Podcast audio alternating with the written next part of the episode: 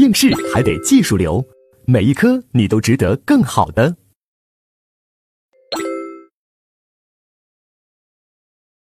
那接下来就是第三节啊，文物方面的犯罪啊，我们会发现从第三节开始呀，你会发现我们这一讲就是妨害社会管理犯罪，它其实啊每个节之间呀贫富差距挺大的。比如说第一节扰乱公共秩序犯罪，它就很庞大，我们详细讲了，里面罪名特别多，啊也很重要。第二节是妨害司法类的犯罪，我们刚刚讲了，它也很重要，罪名也比较多。啊，那都是一哥这一讲的一哥、二哥。那接下来第三节、第四节、第五节，你就会发现，啊，那贫富差距就很大了。包括到第六节，啊，都是比较简单的，我们只要抓几个点就行了。直到后面的毒品犯罪那一节，相对来说又重要了啊。所以这一讲啊，它这几节，这一共是九节，它贫富差距比较大，所以呢，我们也是有详有略，抓大放小。那像这个文物犯罪，我们主抓的是倒卖文物罪，而这个罪里面就抓一个点啊，在这个阶段抓一个点就行了，就什么呢？什么叫倒卖？那倒卖按理说指的就是啥？倒爷嘛，二道贩子嘛，是吧？中间商赚差价嘛，那也就是要求有一个买进，然后呢加个价再卖出，是吧？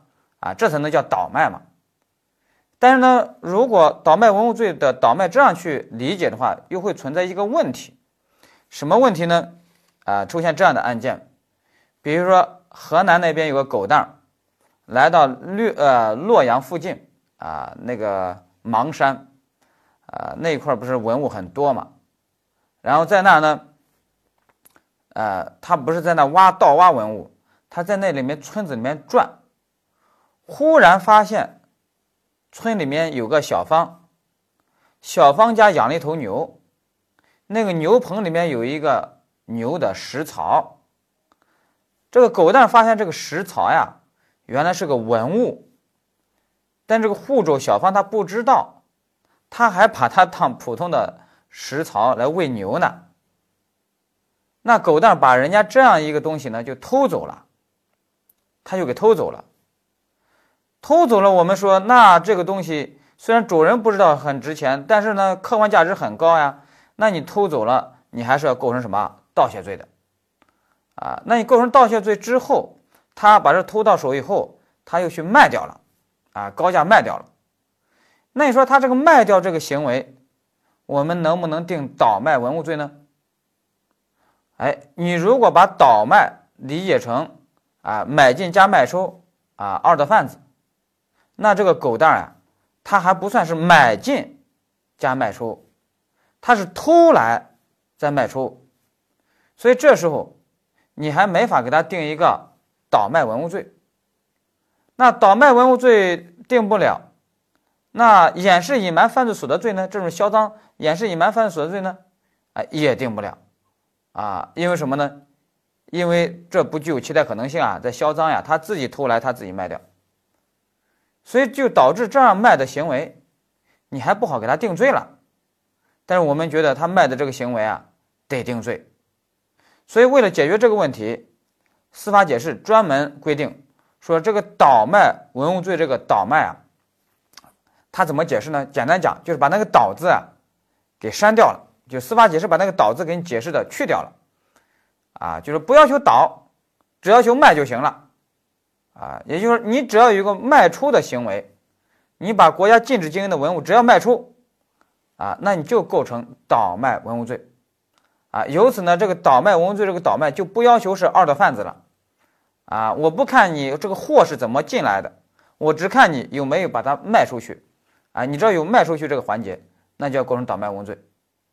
所以这个案件，按照我们今天我们怎么给他处理呢？那就是你前面偷。你构成盗窃罪，后面呢再倒卖呃再卖出去，给你定个倒卖文物罪，而且还要数罪并罚。有的说，诶，那为什么呃这个卖的这个行为是构成倒卖文物罪，那为什么不能按照啊不可罚的事后行为不具有期待可能性，然后呢呃就不不再处罚了，只定前面盗盗窃罪就行了呢？啊，那是因为我们说啊不可罚的事后行为啊，它是有条件的，一是不具有期待可能性，二还有个条件什么？没有侵犯新的法益。那现在你去卖的这个东西，你如果偷一个摩托车，哎，你把它卖掉啊，买家也知道是偷来的赃物，那你不构成啊掩饰隐瞒犯罪所得罪了，不具有期待可能性，因为你也没有侵犯新的法益，因为你也没有骗买家，是吧？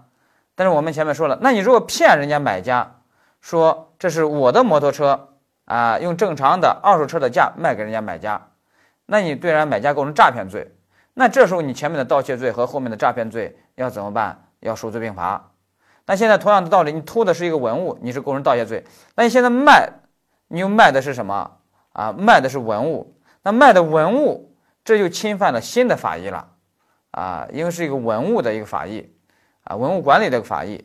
那这时候呢，要给你定一个倒卖文物罪，因为你侵犯了新的文物管理的法益。那这个倒卖文物罪和前面的啊盗窃罪呢，要数罪并罚，要数罪并罚。在这里面顺便给大家说一下啊，我们刑法没有盗窃文物罪，有的人以为刑法有个盗窃文物罪，啊，没有，盗窃文物就定的是什么？定的是盗窃罪，明白？盗窃文物定的就是盗窃罪，啊，没有盗窃文物罪，啊，这一点要掌握好。好了，这就是我们第三节文物犯罪，这里面我们需要给大家啊讲解的。那接下来第四节，啊，妨害国边境犯罪。这一节呀，其实就是一个罪，就是组织运送突越国边境罪啊。要考的话，也就这个罪啊。这个罪二二年还考了一次，他考了个啥呢？考了既遂标准啊。就什么时候算是既遂呢？其实原理很简单，就是越过国边境线。比如说，你从云南那边是吧？你要去缅甸啊，你从广西那边要去越南。你只要越过了那个国边境线，那你这个罪就既遂了啊！这个罪其实就是偷渡嘛，是吧？那你这就既遂了。好了，那这个考过了，那接下来如果还要考这个罪的话，那就是这个罪的罪数问题。什么罪数问题呢？就是结合犯的问题。那这个结合犯有两个，就是什么呢？就是你如果犯咱们这个偷渡这个罪，然后人家警察来抓你，那你现在打人家警察。那你就构成什么妨害公务罪或者啊袭警罪，那这时候怎么办呢？啊，我们法条规定说还不数罪并罚，指定偷渡这个罪，然后加重处罚，明白加重处罚啊，是这么规定的。好了，那接下来第二个结合犯是什么呢？就是如果你犯咱们这个罪，啊，再来一个什么非法拘禁，啊，也不受罪并罚并罚。也指定咱们这个罪，就是组织运送这个罪，啊，因为有时候偷渡的时候啊，把那个被偷渡的那个人呀，有时候给人拘禁起来，啊，就是绑起来、关起来，啊，那我们也是指定这个罪是个结合犯。除此之外，你犯组织运送这个罪之外，你再犯其他任何罪，都要数罪并罚。比如说，你把人家啊漏途中把人强奸啦，把人伤害啦，把人杀害啦。啊，那都要数罪并罚。有时候可能不是杀害，有时候可能搞一个什么过失致人死亡，那也要数罪并罚，明白吧？你比如说两千年啊，二零零零年啊，当时很惨的一个案件，就是一批中国人，然后偷要偷渡到英国去，目的地是那个英国的那个多福尔港口，结果当时那把那个。卡车，那个箱子车厢一打开，哇，全部闷死了，死了五十多个人，当时惨案，啊，那就是当时的那个卡车司机啊，偷渡运运他们的时候啊，啊，为了防止人家检查，他把那个出风口给关掉了，最后里面的人拍打，司机还听不见，结果最后呢，就给活活闷死了。啊，那这那这只这还不是故意杀人的，这是过失致人死亡了。那这样的过失致人死亡罪和前面的组织运送这个罪，哎，要怎么办呢？那我们说要数罪并罚，明白吧？啊，他当时就是为 为了逃避那个检查，就这么干。哎呀，我觉得现在国内 这个经济条件各方面也都挺好的，所以现在这个偷渡到国外去啊，相对来说少好多了，不像以前了，现在好少好多了，啊，所以所以这种案件就越来越少啊。好了，这是第四节妨害国边境的犯罪。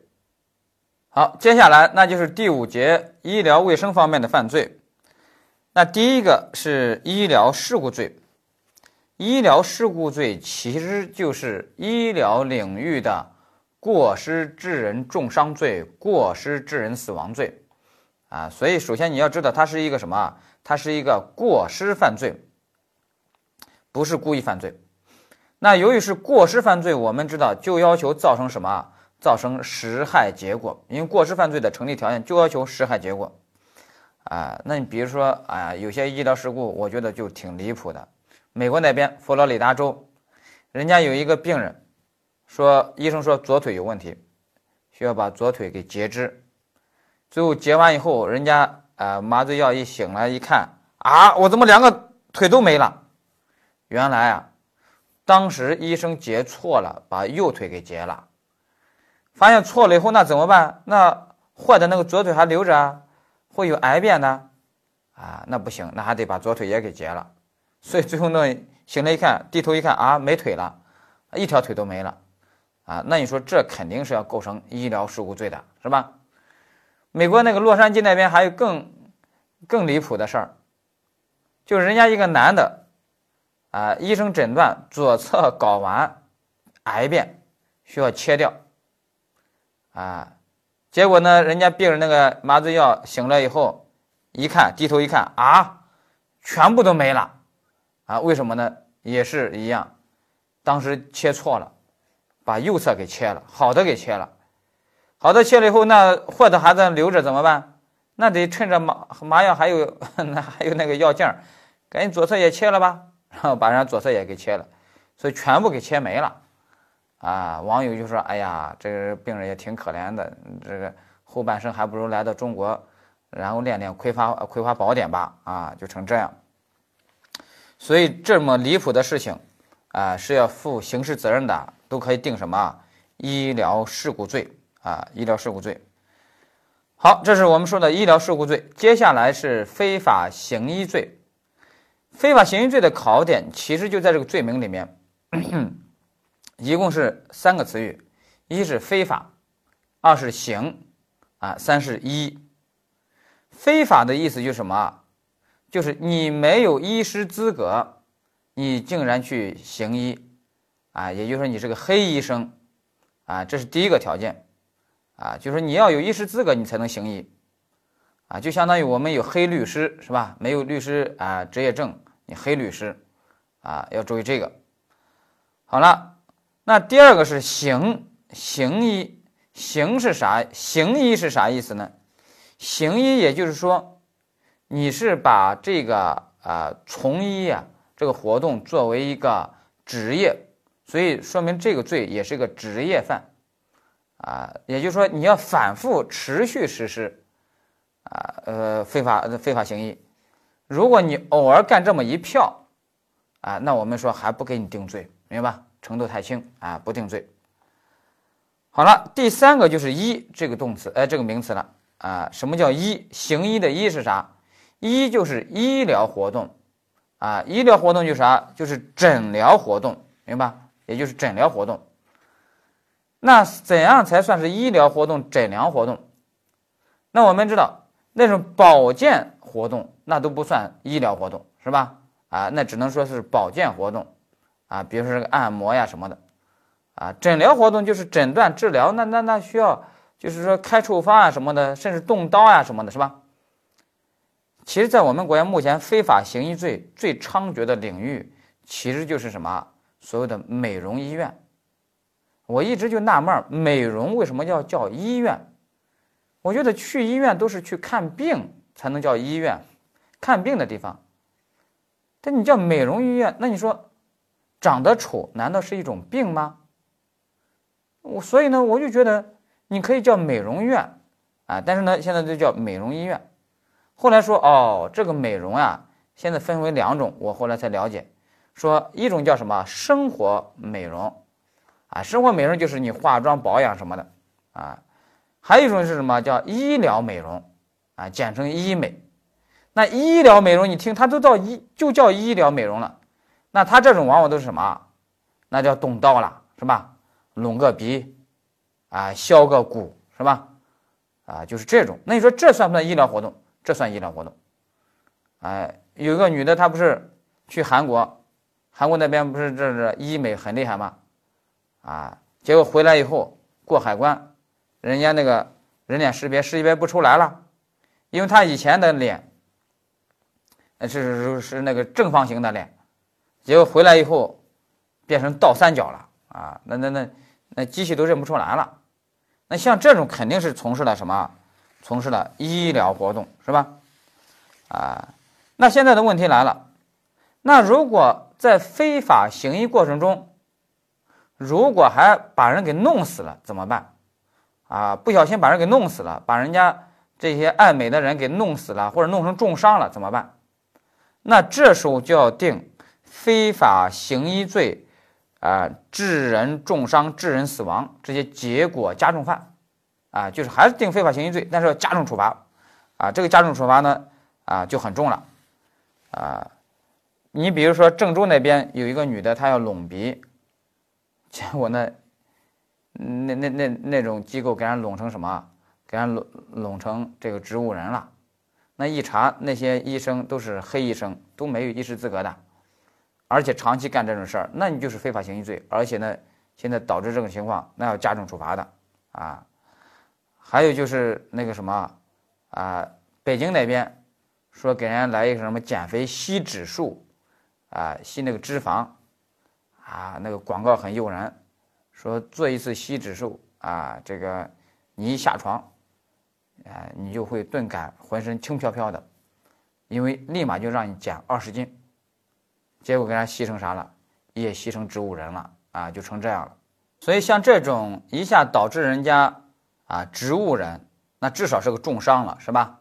甚至或者导致人家死亡，啊，那都要定非法行医罪，然后加重处罚啊，加重处罚，因为这些也都是过失致人重伤死亡，加重处罚。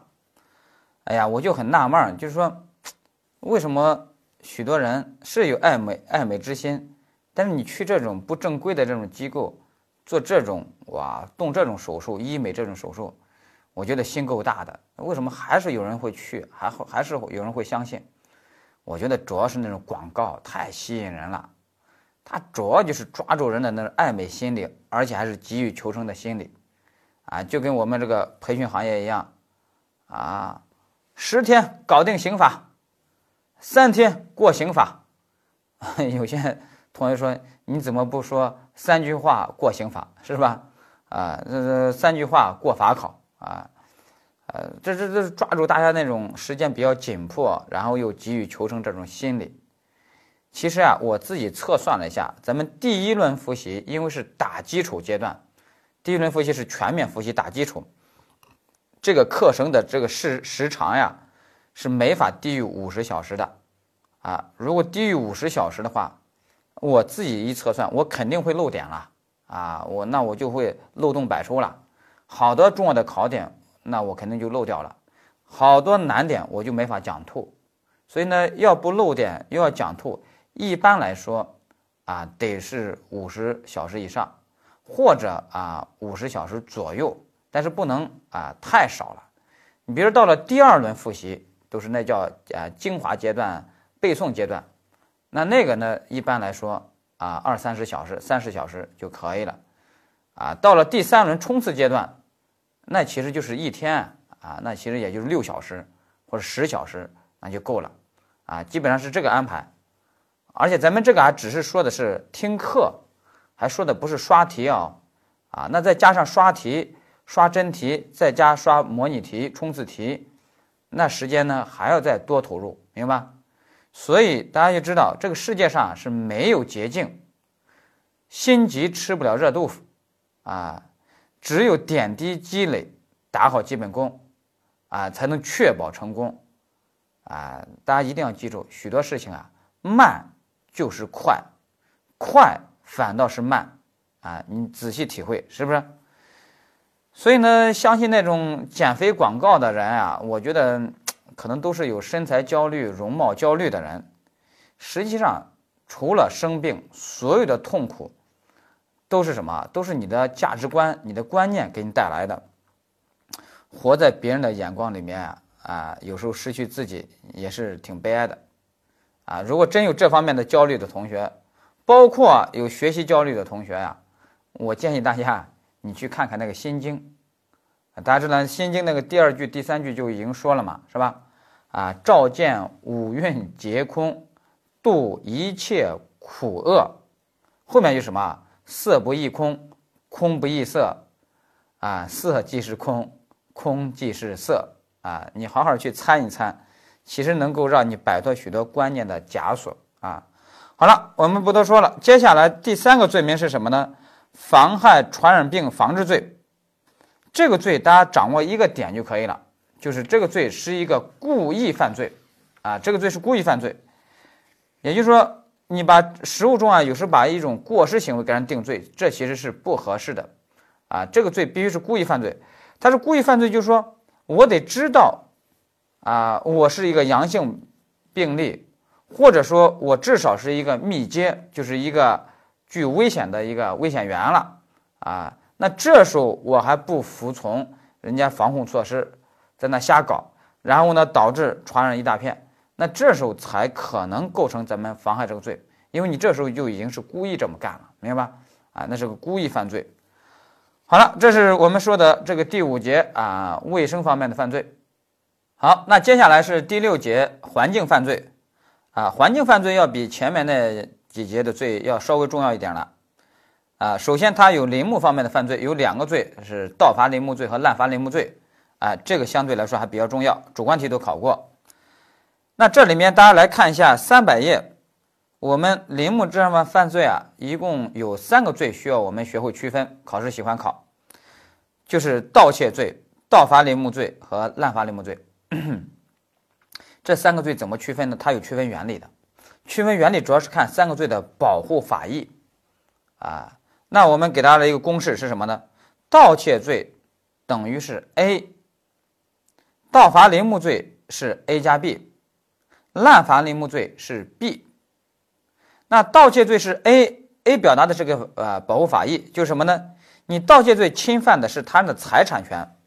当然，在咱们这里面就指的是你侵犯了他人的林木的啊财产权或者所有权，啊，这就是盗窃罪，啊，如果你光侵犯了他人的林木的所有权财产权，那你就只构成盗窃罪。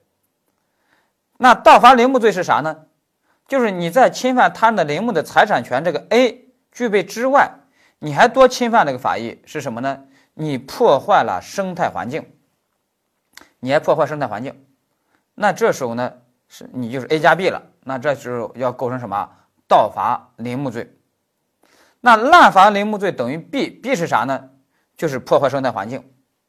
也就是说，滥伐林木罪里面，它只破坏了生态环境。就你只要破坏了生态环境，那么你就构成什么？滥伐林木罪。好，把这个原理掌握以后啊，我们再看 N 多的司法解释，你就不用死记硬背了啊，因为那司这块司法解释挺多的，死记硬背是记不住的。啊，我就给大家来用原理来指导这些司法解释。比如说，司法解释说了，如果狗蛋它在森林里面，它盗伐林木，它把那个林木，呃，把那树木已经伐倒了，啊，已经倒在地上了，倒在地上，他去找车去运，他去找车的时候，哎，小芳出现了，小芳看到这个倒在地上的。这个林木也知道是狗蛋盗伐的，然后也知道狗蛋去找车去了，但是小芳还挺贼的，他自己把这个倒在地上的林木啊，他给偷走了。现在就问小芳，他构成盗窃罪，还是说构成盗伐林木罪？我们说小芳首先构成什么？首先构成盗窃罪。啊，因为你首先是把他人的林这个树木的这个财产权所有权你侵犯了，啊，当然你是把人家呃树木的这个主人，比如说是国家的树木、国家的森林，那你把国家的财产权侵犯了，当然你还把狗蛋的那个非法占有事实你也侵犯了，是吧？啊，这都能构成什么盗窃罪？但这时候小芳能不能在盗窃罪的基础上构成盗伐林木罪呢？啊，也就是说他有没有触犯 A 加 B 呢？那就要看他有没有破坏生态环境，这个 B 这个打勾还是打叉？那由于这个树木都是已经伐倒在地的，那把伐倒在地的树木运走，这有没有破坏生态环境啊？是没有的，所以这时候小芳她只构成什么？只构成盗窃罪。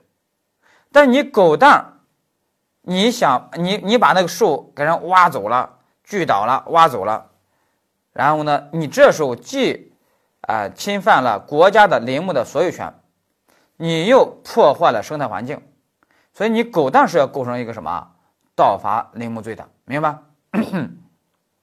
好了，那我再问，那如果小芳有一天在森林里面来这个林中漫步？在林中漫步的时候，忽然看到有几棵树被雷劈都劈死了，完全枯死的树，他就把这几棵树啊给盗伐了，啊，那这个定盗窃罪呢，还是定盗伐林木罪？那么我们认为也只构成什么盗窃罪，啊，不构成盗伐林木罪的原因是啥呢？那就因为枯死的树，你把它伐走了。你并没有破坏林木森林的生态环境，因为反正已经枯死了，它已经没有保护生态环境那种价值了，明白吧？啊，就是这个意思。好，那你把这个理解了以后，那滥伐林木罪是啥呢？滥伐林木罪我们说了，保护法益只有一个，就破坏生态环境。那既然如此的话，那滥伐林木罪的对象就是既包括他人的林木，也包括自己的林木，什么意思呢？你比如说，你狗蛋儿你包了一个荒山，啊，从政府那包了一批呃个荒山，你自己种了一些树苗。那按照森林法规定，比如说在春季，你是不能砍伐这个树苗去卖的。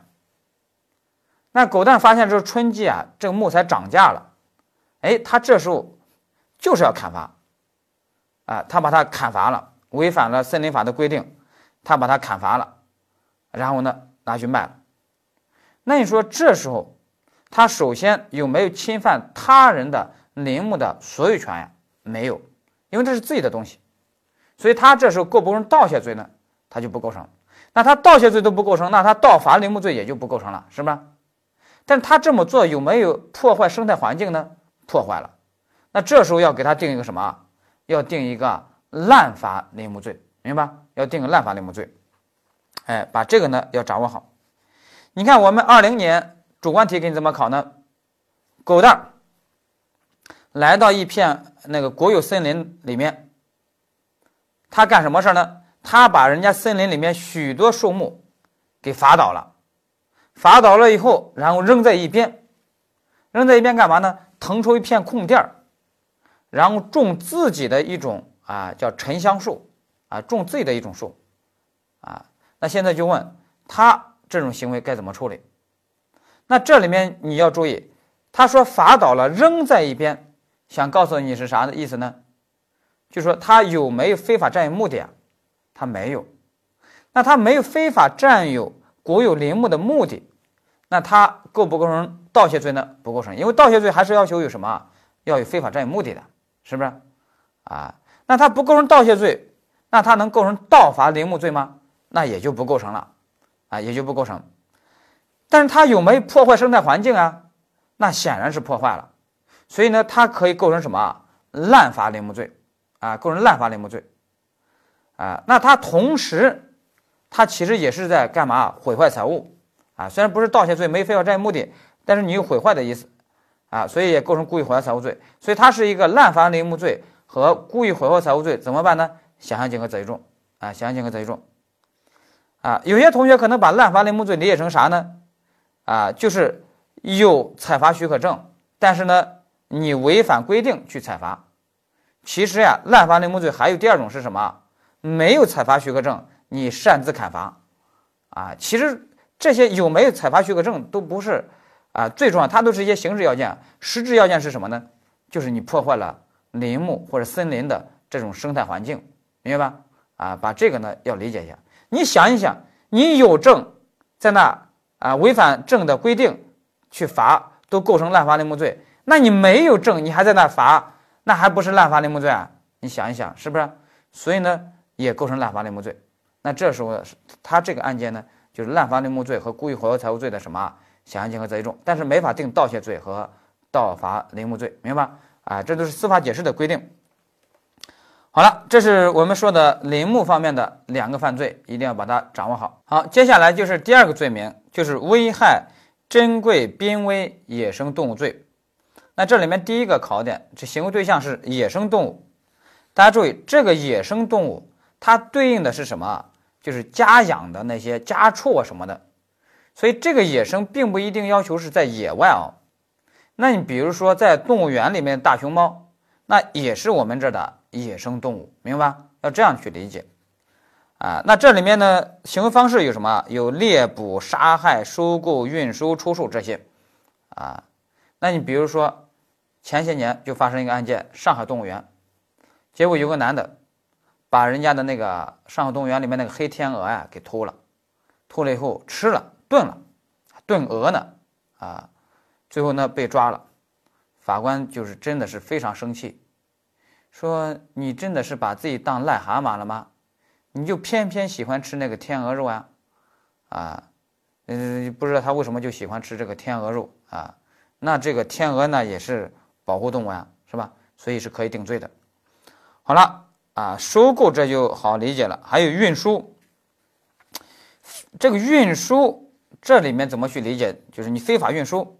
实务中真有一个案件，就是在假动物园里面有一只老虎，它结果给发情了，啊，但是呢又没有，嗯，那是个公老虎，啊，但是呢它又没，啊，它是个母老虎，啊，是个母老虎发情了，但是它那个动物园里面没有公老虎，那这时候因为老虎发情还比比较少见，那为了赶紧满足它，然后培育下一代，是吧？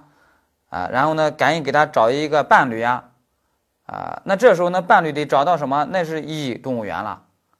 那这时候甲动物园的工作人员就赶紧，就啊，把这个老虎啊就运到了乙动物园，然后呢，跟乙动物园啊，就就就就就那个公老虎啊，就结云雨之欢，然后最后还生下来这个老虎宝宝，啊。人家说是老虎不发情，你当它是病猫呢？啊，人家一发情，这时候才知道它，人家还是有生育能力的，哎，那这也是个皆大欢喜的好事儿呀。